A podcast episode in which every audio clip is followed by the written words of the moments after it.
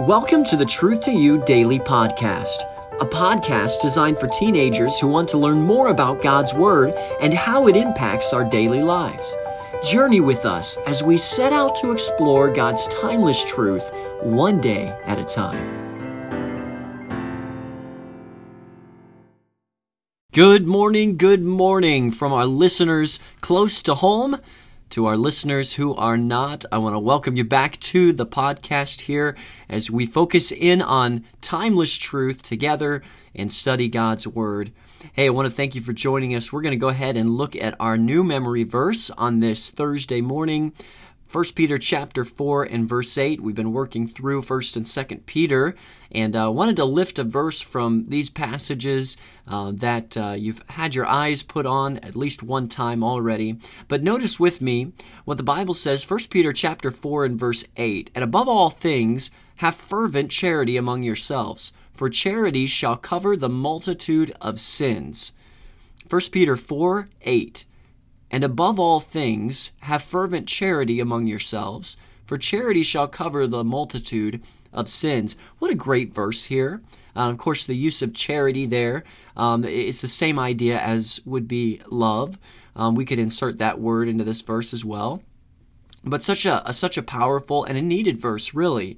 Um, as we contemplate this verse, um, let's let's think about the ways in which it applies to our lives. Okay, we'll probably touch on that a little bit as we go forward into the week. Now, go ahead, turn with me to 2 Peter chapter one, and if you've already read this, that's great. I want us to notice verse nine. This is a verse that really stuck out to me. But notice what it says: "But he that lacketh these things is blind." And cannot see afar off, and hath forgotten that he was purged from his old sins. I want to lock in there on that phrase, cannot see afar off. You know, if you've ever gotten something in your eyes, you know how frustrating um, that can be, and really um, dangerous at the same time. You know, I did some uh, drywall recently. I was in the middle of a drywall project, and if you've ever been involved with drywall before, you know that it's a messy one. Um, aside from dealing with all that sticky compound, at some point it's going to become necessary to do some sanding and to, to finish up the, uh, the product that you've put on there. A few days ago, while I was sanding some compound dust, uh, got in my eyes, and um, obviously, from being a, uh, a great uh, irritation, uh, it affected my sight, and I was really having trouble opening my eyes. And this is when I knew I needed to splash some water and, and do some rinse and that sort of thing because I, it was inhibiting my ability to see properly. And, you know, that's the analogy that Peter is drawing here from someone who has not added what he says these things. Now, if if we want to know what he's talking about, we have to go back a few verses and and he tells the Christian, he says there are some things that we ought to be adding to our lives. In other words, um, you accept Christ as your Savior, and and it doesn't stop there um, the Lord wants us to put on Christ's likeness. And well, what is that exactly? Well, Peter draws some of those things out. He says you need to add to your life now. You need to add knowledge to your life. Okay, well that's the that's the Word of God. That's opening up God's love letter to me and saying, okay, what does He want me to know? Adding to our lives knowledge and and virtue. Um, he goes on to say you need to add temperance and patience to your life, um, and furthermore, godliness.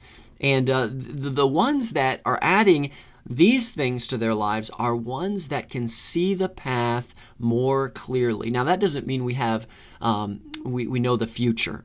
Okay, that's not what Peter is saying here. Now, in a sense, we do. If you know the Word of God, you know what uh, God's plans are in the in the uh, in the in the near future, as in regards to um, uh, the coming of the Lord and uh, the plan of God for um, this world and the tribulation and so forth and so on. So, in a sense, yes, but but really, um, what Paul is honing in, or excuse me, what Peter is honing in on here is, is the fact that people who do not add to their life these things will find themselves walking around struggling to see, see life the way Christ wants us to see it.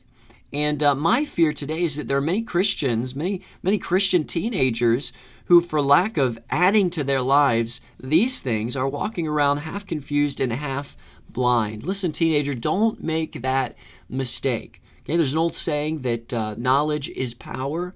Um, and and and I could say that that very much so in regards to this, we could see that these things adding to our lives um, is is something that would be considered as a positive thing. So listen, this is foundational to to walking with the Lord, we have to add to our lives. In other words, there's got to be some priorities that that that we're taking on in order that we can process life events clearly and really be able to stay out of trouble. I mean, listen, very practically, um, if you don't have patience in your life, uh, if you don't have if you don't have uh, virtue, or, or you, you won't add knowledge to your life and, and maybe you're novice or, or um, a foolish in that aspect, then um, of course you're not going to be able to see the path clearly. Of course you're you're going to rush into things when um, the Lord wants you to hold off and, and have some patience. So listen, I, I don't know about you it's irritating when I get something in my eyes and I can't see clearly, and it should be the same for us from a spiritual standpoint. Let's continue to add to our lives these things that Peter draws out, and we do that by by exactly what we're doing here, uh, reading the Word of God, uh, pausing, taking time to learn from it, and then and then to to move forward. And that's what the Lord wants us to do, okay? Hey, I want to go ahead and notice the teenager of the day. And uh, if you'd be in prayer for uh, David M. Now, David um, and his sister and family, they uh, were um, in our youth group. Um, uh, the past uh, six months or so, they were back here in the States, and now the Lord has led them back to the mission field. But um, uh, David needs our prayers. Let's pray for David.